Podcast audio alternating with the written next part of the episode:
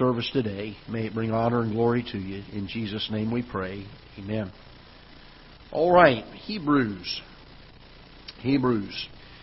So, in a lot of your Bibles, it will say the epistle of Paul the Apostle to the Hebrews. How many of you have that written in your Bibles? Okay, a lot of you do. there is some indication and evidence that Paul, uh, he's probably the highest re- regarded one as far as the author of Hebrews.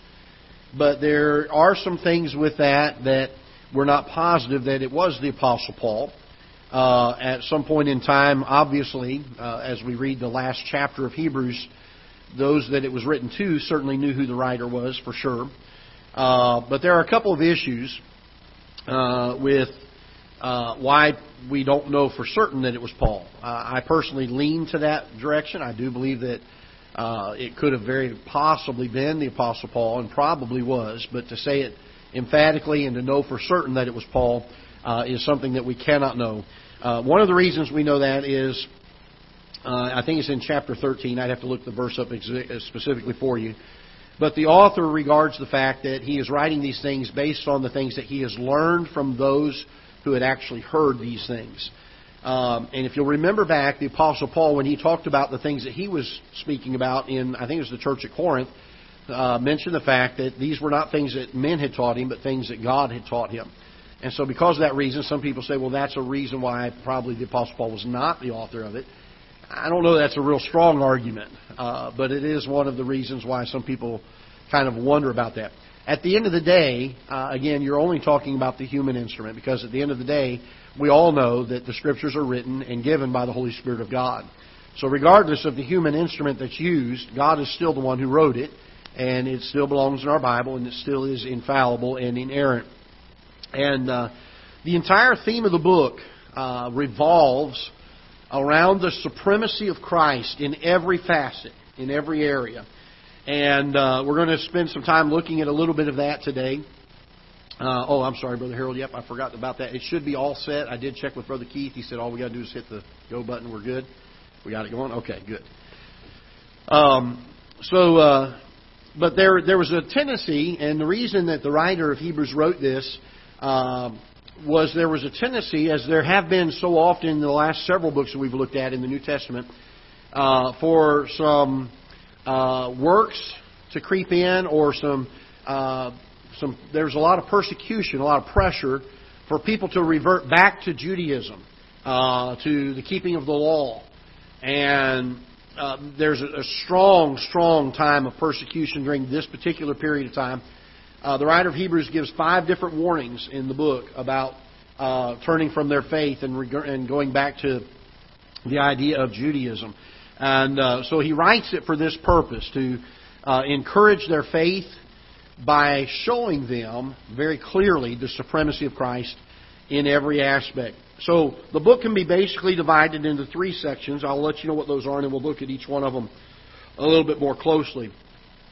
In chapter 1 through chapter 4, verse number 13, uh, the writer deals with the supremacy of the person of the Lord Jesus Christ, who he was as a person, and uh, how he uh, is superior in a lot of ways. We're going to look at some of those here in just a few moments.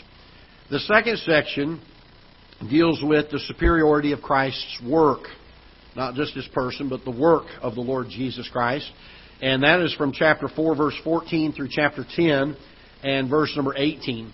And then the third section is chapter 10, uh, verse 19 through chapter 13 and verse number 25 that deals with the superiority of the, the, the Christian's walk, how a Christian should walk based on the fact that uh, he's established the superiority of Christ and his work in our lives, then our walk uh, should be uh, above reproach. It ought to be something that uh, we strive for righteousness, we strive for Christian character and moral uh, excellence based on the truths of God. So these are the three sections of the book and how it's kind of broken down. If you'll keep those in mind as you read through it, it might help you make some better sense of the context and how the passages read. And so uh, we're going to look uh, at a few things here. The first section is dealing with the superiority of Christ's person. And since the faith of our uh, of our Christian faith is based upon the very fact that Christ is who He said He was, that He was uh, revealed in Scripture to be the Son of God, not just a great prophet, not just um, a man who could work miracles. He was the very Son of God in the flesh. He was the Son of God incarnate. And, uh, and this is very important because our salvation is dependent upon Him being the Son of God, not just a good prophet or a good man. Uh, and so the writer of Hebrews takes the opportunity, again, keeping in mind what the problem was. These people were being drawn back to the idea of Judaism, and in, in that mindset, there were false teachers, there were scoffers that were saying that um, that Christ was nothing more than a, than a prophet. He was nothing more than uh, another one of the Old Testament saints, and they were losing out on who he was, uh, being 100% God and 100% man. And so uh, he goes through and he, he lists several things um, that Christ is superior above several different groups of people. And again, to establish the fact that he is God's Son, he is deity himself. And so the writer uh, goes to an extreme, especially in chapter number one and into chapter two.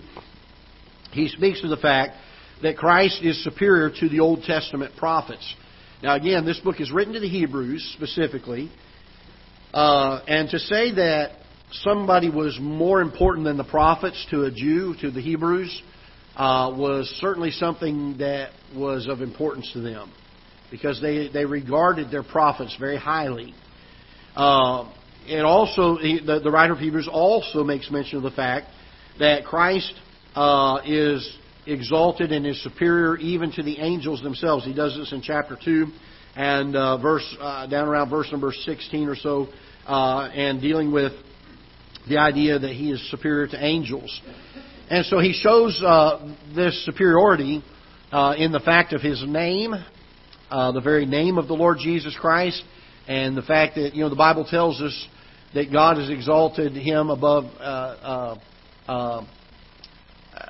Uh, see, in Philippians chapter two, I'm trying to think of it. Uh, highly, God has highly exalted him, and the Bible says, and has given him a name which is above every name that the name of Jesus, every knee should bow, things in heaven and things in earth, things under the earth. Every tongue confess that Jesus Christ is Lord to the glory of God the Father. And so the name of the Lord Jesus Christ is lifted up in uh, the book of Hebrews as uh, being one of the things that causes him to have the superiority over the prophets and over the angels. His position, uh, being the Son of God, not just uh, another prophet or another man, but being the Son of God, uh, was is dealt with very strongly here in the first portion um, and how that uh, Christ is uh, a son over his own house in chapter 3, verse number 6, and uh, the fact that he is um, the, the, very Son of God himself. That he's worshipped by angels is brought out in this first section of Hebrews. The very fact that he's being worshipped by the angels, again showing his superiority over them.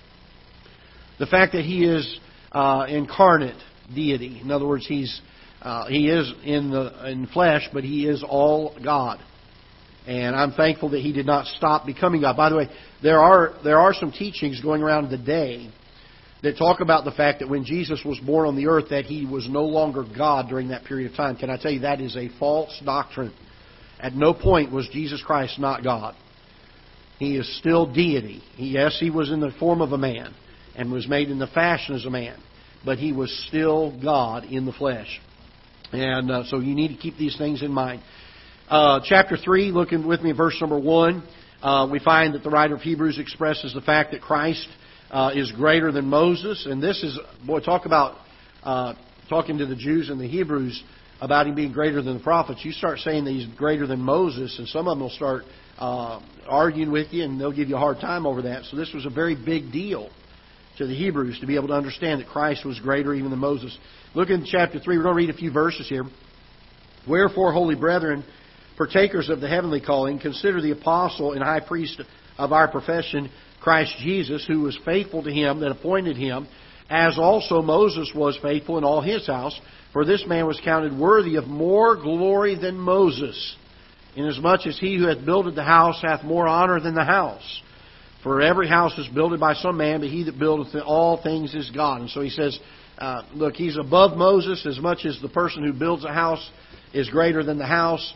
Then Christ, who was the one who created Moses, would be greater than Moses. And again, establishing uh, the superiority of Christ's person, the fact that he is God's Son, and uh, has a position of preeminence above every other person that is given in Scripture. Um, he establishes these truths, and then once he gets this established with the readers, he begins to um, warn them and to exhort them against departing from the faith that was once placed in Christ. Again, they were being drawn to Judaism. They were trying to be taught that Jesus was nothing more than a good person or a good man. There are people that teach that even to this day. And you've got to be careful of these things. Uh, because there are some that will teach that Jesus was nothing more than a, a wise man or a prophet, but uh, we need to understand that he was the Son of God. And so the writer, after he establishes all this, uh, he exhorts them to um, to be careful about departing from the faith that they had already placed in the Lord Jesus Christ and the fact that God judges uh, those that are in unbelief. And uh, we certainly know the penalty for those that do not trust Christ as their Savior, those that choose not to believe. Uh, God's judgment is upon them. And so the writer of Hebrews brings this to the mind of these folks that, listen, uh, if God judges those people, uh, how much more is He going to judge you if you've already uh, put your faith in the Lord Jesus Christ and then you try to depart from that? Uh, there's going to be some judgment involved in that. So he warns them of that uh, throughout chapter 3, early part of chapter number 4. He then uses the illustration, and I think it's a valid illustration, of the generation that left Exodus, uh, left in the Exodus from Egypt, um, and that this generation that uh, left Egypt was intended by God to be the generation of uh, uh, of um, uh, conquest as they went into the promised land. God's full intention was that He'd bring them out of Egypt.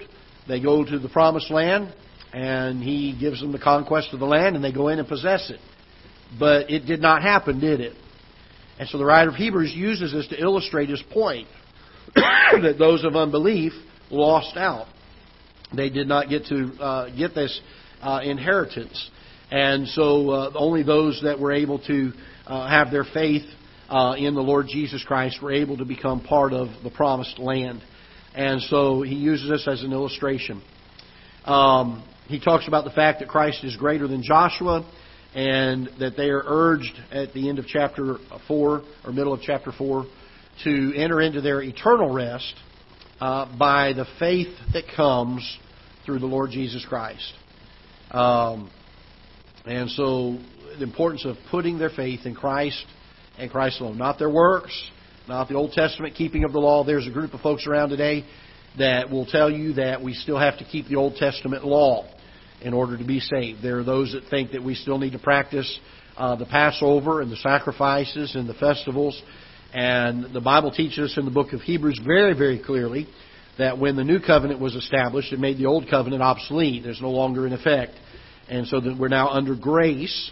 We're not under the law anymore. We're not under that bondage anymore. Now, the, the law is still a schoolmaster. It teaches us the morality of God. It teaches us God's heart on issues. But we are no longer under its bondage. And so, very, very important to uh, keep this straight in our minds and understanding. As we to the second portion of the book, the superiority of Christ's work, uh, the writer switches gears from the person of the Lord Jesus Christ to his position uh, as a priest. He refers to him as uh, a priest that is not after the priesthood of uh, even Aaron, again showing his superiority over even the uh, the priestly line, the Levitical line. The Lord Jesus was not a priest uh, after the line of Levi. He was not a Levite. And so his claim to priesthood, uh, the writer of Hebrews establishes, was after the order of Melchizedek. And of course, Melchizedek, that great priest in the Old Testament that Abraham went to and uh, gave honor to and tithe to. Um, and so Christ is uh, a priest after the order of Melchizedek. We find that in chapter 7 uh, and verse number 9 in the fact that by divine oath, Christ is the permanent and he is the perfect high priest and the mediator of a better covenant. We find this in chapter 8. He is the permanent and perfect high priest. There had never been a permanent high priest before, nor had there been a perfect high priest before, and one that could truly be an eternal mediator between God and men. And Christ is the first one to be able to meet these requirements, the only one that's able to meet these requirements. And so the Old Testament need for a priest was done away with at Calvary. And I'm thankful today that when I come to the Lord Jesus in prayer or to spend time with Him, I don't have to come through a priest. I have the Lord Jesus Christ to come to. I can go very uh, right into the very presence of God Himself and lay my petitions before Him and pray because Christ is my eternal and my perfect uh, mediator. Uh, the new covenant was something that was established, and in chapter 7, I believe it is, the Bible uses something that I think is one of the great truths of Scripture, and that is that Christ has become the surety, and that's the word that's used there, the surety of the New Testament or the New Covenant. Uh, let me, and I've shared this a little bit before, but let me just make sure everybody understands what this means. When there was a covenant entered into uh, in the Old Testament, the penalty for breaking that covenant was death. Um, you, you did not break covenant. It was stronger than a contract. We try to say, well, contract today is the same as a covenant. No, because you break a contract today, there may be a penalty to it, but you still live. Uh, you did not break a covenant in the Old Testament. It was something that was an unbreakable uh, covenant between people. And if either side broke the covenant, the penalty for the other was death. Here's the problem God created covenants with men.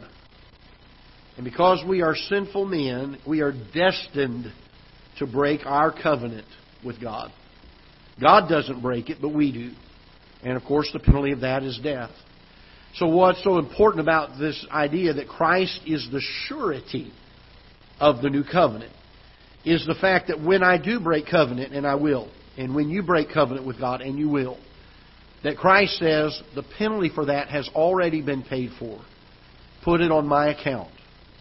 And this gives us the doctrine of eternal security. Once we're saved, we are in Christ. He is the guarantor, He is the surety. He is, if you want to put it in modern terms, you would say the co-signer of uh, the New Testament. In other words, He stands on our side and is the one who says, as we stand before God in the, in the process of making this covenant, uh, of, of uh, the redemption that uh, is so given, so graciously given at Calvary, as we enter into this covenant, uh, that when we sin again, even after we're saved, when we sin again, the old accuser comes and tries to say, Greg broke covenant with you. When he made that decision to trust you as his Savior and entered into that covenant with you, he broke covenant by sinning again. And the great accuser will do that. Christ steps forward and says, I, am on, I'm the advocate for Greg. I've got that on my account. It's already paid for. Once saved, always saved. When I got saved, all of my sin was forgiven. Past, present, and future. Now, the problem with teaching something like that is because of our sinful, undone condition, our depraved natures, our flesh wants to say, well, if that's the case, then I just want to go out here and live however I want to now. Paul addressed that in Romans chapter number 6. We need to die to our old flesh. We need to be crucified with Christ. And he says, What shall we say then? Shall we continue in sin that grace may abound? God forbid. How shall we that are dead to sin live any longer therein? And so while we do have the grace of God given to us, and while Christ is the surety and the guarantor and the one that gives us eternal security, it does not give us license or right to go out here and live however we want to live. There are churches that teach that, by the way. There are churches that will come out and tell people, uh, you get this thing of, I, I, I, I, I cringe sometimes as I hear uh, people say, well, uh, uh, why don't you just follow the Lord? And they'll say, how many of you want to follow the Lord? And they'll raise their hands and they'll tell people, we had 500 people trust Christ today and say they want to follow the Lord. I'll tell you this, there's a lot of people who want to follow the Lord. It doesn't mean they're saved. It doesn't mean they've put their faith in Him. Um, there were three men that were dealt with when the Lord Jesus Christ was in his earthly ministry. And one of them came to him and said, Lord, I will follow thee whithersoever thou goest. And the Lord gave him a little bit of a taste of what it was going to cost him to do that. And the fellow, we don't hear of him again. He doesn't follow the Lord. The second one, the Lord called him and said, uh, Follow me. And he said, I will, but let me first go. And he had an excuse also. The third one, the same thing, had an excuse. They were all willing to follow him. It's not enough. The problem was they weren't willing to follow him first. They weren't willing to give him everything and say, I, want to I want to make sure that you are uh, the one I'm trusting in for everything. To lay our whole life on them. And so uh, our, our our problem in the world today is we've got a lot of churches that are teaching people that you just need to you just need to try to live a good life and you need to follow the Lord. And I tell you this, it needs to be more than that. We need to trust the Lord. We need to put our faith in Him for what He's done for us on Calvary. And then let Him do the work of salvation. Let Him seal us. Let Him be the surety. Let Him be the guarantor of that salvation.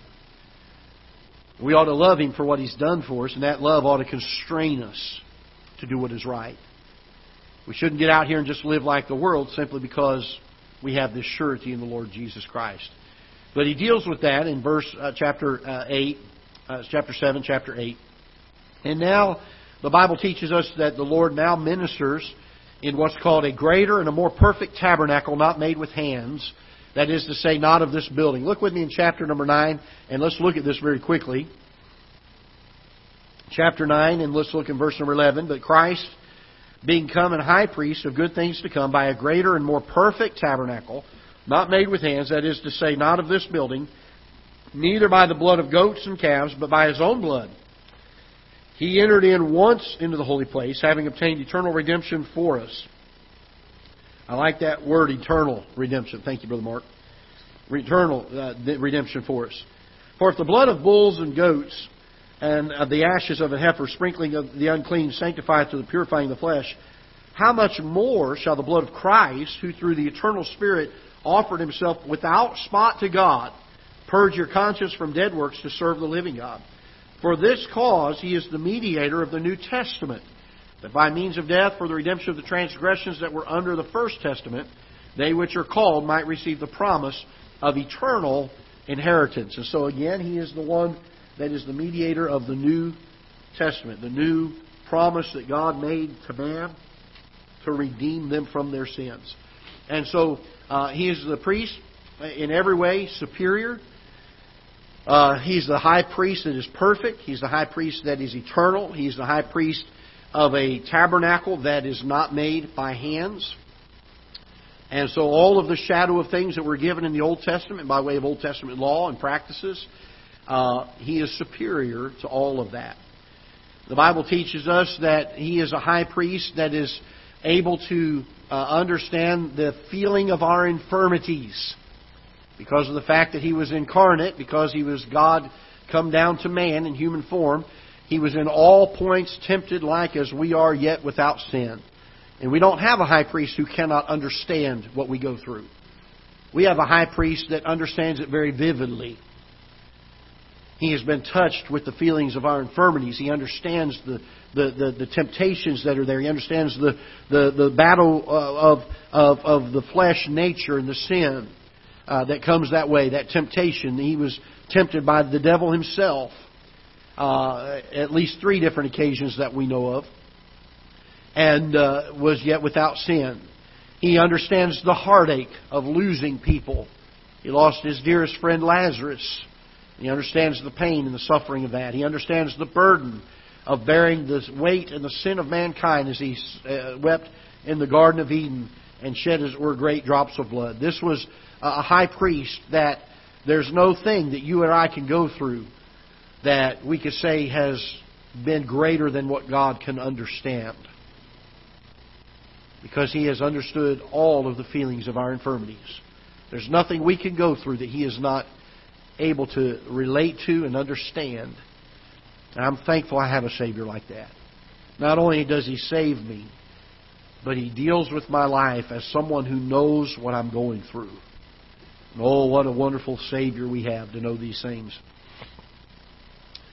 So, unlike former priests, this priest, this high priest of the Lord Jesus Christ, is the only one who offers himself as the voluntary sacrifice able to die once for all. He doesn't have to die every time. He doesn't have to be re-sacrificed over and over every year. He died once for all. Again, it shows Christ superior in every aspect, in his person and in his work. We no longer have to do the Old Testament practices of sacrificing lambs and goats. We don't have to do the Passover, uh, to keep the Passover and do those types of things. Uh, we just have to put our faith in what the Lord Jesus Christ has already done for us. And then He will be the surety of that salvation. In the last section, we get to chapter 10. Having established the superiority of Christ's person and His work in every way, the writer now switches gears and kind of puts the emphasis back on the people. He says, listen, because of this, because Christ is far superior in every way, He's the one that is the surety of your salvation, He's the one that is the surety of the New Testament, then don't waver in your faith. Don't waver in it. Don't let these false teachers come along and undermine your faith and cause you to, to be in unbelief. And so he charges them in this. And as we get to chapter 11, that great, great faith chapter, he spends the first three verses of chapter 11 defining what faith is. And a couple of weeks ago, we actually preached on that and what faith is. It is the substance of things hoped for. In other words, it takes things that are uh, otherwise wishful thinking and it makes them as if they're already in existence. Why? Because we trust the one that made the promise. And even though it hasn't happened yet, we are determined and know for a fact that it will happen, as surely as if it already has. This is faith, the substance of things hoped for, the evidence of things not seen. For by it the elders obtained a good report. And then he takes the rest of the chapter, from verse four to chapter to verse forty in chapter eleven. He takes the rest of the chapter to give illustration after illustration after illustration of people who were faith, uh, uh, faithful to have faith that was unshaken. They would put their faith in the Lord Jesus Christ and they would trust Him. Uh, was writing some curriculum this week for Vacation Bible School, and one of them is the crossing of the Red Sea. What a beautiful picture this is, where the children of Israel are pinned against the Red Sea and there is no escape. There is nothing they can do to stop the annihilation that was getting ready to take place. They were destined to be destroyed. And you remember what, what Moses told the people? He got up before him and he said, Stand still and see the salvation of the Lord. I'll tell you, that took an act of faith, not only for Moses to say it, but for the people to obey it. Because if I'm seeing the Egyptian army out there, I'm going to my camper and I'm trying to find every gun, every every uh, every slingshot, every sword I can find to try to defend myself. And I'm trying to barricade and, and dig dig uh, foxholes or put sandbags up. But God told them to stand still. In other words, there's nothing, Israel, that you can do to spare yourself from the Egyptian army. But what's impossible for you is possible for me. And God said, I will make a way. And he tells Moses what to do. And sure enough, he goes over to the Red Sea. And the Red Sea parts and opens up. And the Bible says that the children of Israel walk through in dry ground. What were they doing? They were putting their faith in the fact that they could do nothing and that their deliverance was only through what God would do. And I think that's a wonderful picture of salvation. Because we get to a place where we realize there is not one thing we can do to save ourselves. And if God doesn't make it possible, we're lost. And God made a way, didn't He? He made a way. What a joy it is to know these things. And so he illustrates this uh, in chapter 11 of these men of great faith. And um, then he talks about in chapter 12 uh, the continuation of their faith in the area of God's provision and God's protection. Wherefore, seeing we are compassed about with so great a cloud of witnesses, let us lay aside every weight and the sin which does so easily beset us, and let us run with patience the race that is set before us looking unto Jesus, the author and finisher of our faith. He's the one that supplied the faith. He's the one that will continue to provide the faith in us and to allow us to be able to keep faithful to the Lord to the end. Um, he deals he deals in the rest of chapter 12 and 13 a little bit with some of the persecution that was going on, how these folks needed to stay uh, faithful during this time and not to turn from their faith and return to Judaism. It would have been very easy for these people to reject Christ and to go back to Judaism and not suffer the persecution they were going through. It wasn't a, it wasn't a problem to be a Jew; it was a problem to be a Christian at that time, and that's what the great persecution came from. And so the writer of Hebrews warns them not to turn away from Christ during such time, and that their character is shaped by their dedication to the Lord Jesus Christ. And by the way, that, tr- that statement holds true for all of us. Our character is shaped by our dedication to the Lord Jesus Christ. Do I trust Him at His Word? Do I, do I hold faith, faithful to what He has said? And if so, it affects my character. Do I doubt Him? Do I have unbelief? Am I unsure of what He has said? Then it affects my character. And so our character, for a large part, is determined, it is shaped, it is molded by our dedication to the Lord Jesus Christ. You show me a person that's lacking in Christian character, and you'll find a person that is not dedicated to Christ very much at all. But you find somebody who loves the Lord with all their heart, with all their soul, with all their mind, you'll find a person that has great Christian character. Again, we don't know specifically who the author is. Quite possibly it's Paul. It's a lot of people who said that, that it is the Apostle Paul. Chapter 2, it talks about the fact that he had uh, written some things that he had heard from others. And some people say, well, that's probably why it was not Paul, because Paul said he had not gotten this from man, but he had gotten it from God uh, in another book. Um, but I don't know that that's a strong enough argument for that. He does refer to Timothy in chapter 13 and verse number 23, so that's another reason why it could have been possibly the Apostle Paul. Uh, some people say it could have been Barnabas. I would say this, that at the very least, it would have had to have been somebody who was very intimately involved and influenced by the Apostle Paul's ministry, if not the Apostle Paul himself. Uh, according to chapter 13, verses 18 to 24, uh, whoever it was was known to the Hebrews of the day, uh, the, the, Hebrew Christians of the day. They knew who he was. Uh, you'll see the familiarity with which he closes the letter out and asking them to pray for him. So apparently they knew uh, who the writer was, at least at that point, and it could very possibly have been Paul. We won't know till we get to heaven. Uh, the time of Hebrews uh, would have been towards the end uh, of Paul's ministry. Again, probably in that 62 or so 80 area, era of time maybe 63, somewhere in there.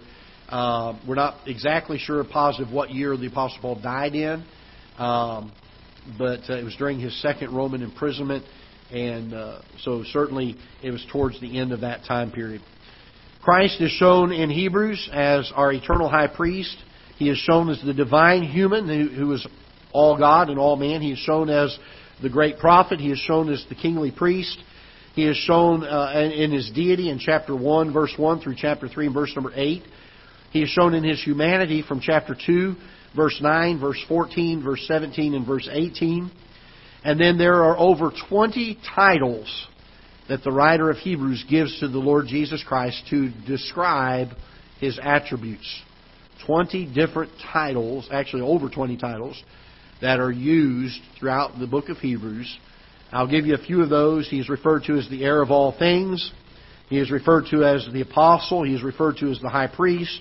He is referred to as a mediator. He is referred to as the author and finisher of our faith. And so on and so forth. He goes on through Scripture in this particular book uh, using titles uh, to illustrate the attributes of the Lord Jesus Christ. The theme of the book, as we've said, is the superiority of Christ. The key verses. Uh, let's take a moment to read those very quickly chapter 4, verses 14 and 16 through 16. Let's look over there, Hebrews chapter 4, verse 14 through 16. Seeing then that we have a great high priest that is passed into the heavens, Jesus, the Son of God, let us hold fast our profession. For we have not a high priest which cannot be touched with the feeling of our infirmities, but was in all points tempted like as we are, yet without sin. Let us therefore come boldly unto the throne of grace that we may obtain mercy and find grace to help in time of need. And then chapter 12, verses 1 and 2.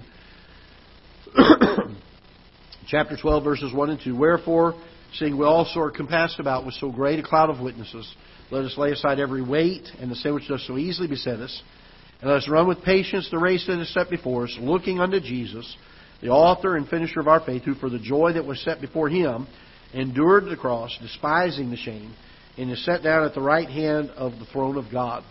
And the key chapter, I would say, would have to be chapter 11, as we see faith so vividly described and, and identified and then illustrated uh, throughout that chapter.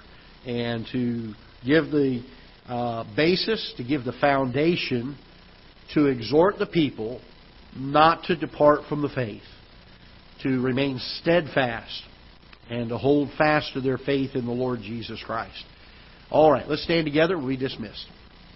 Father, we're thankful once again for your word and how it instructs and guides us. I pray that you would help us as we uh, go throughout this day, that you will speak to our hearts. And Lord, may your may your Holy Spirit do His work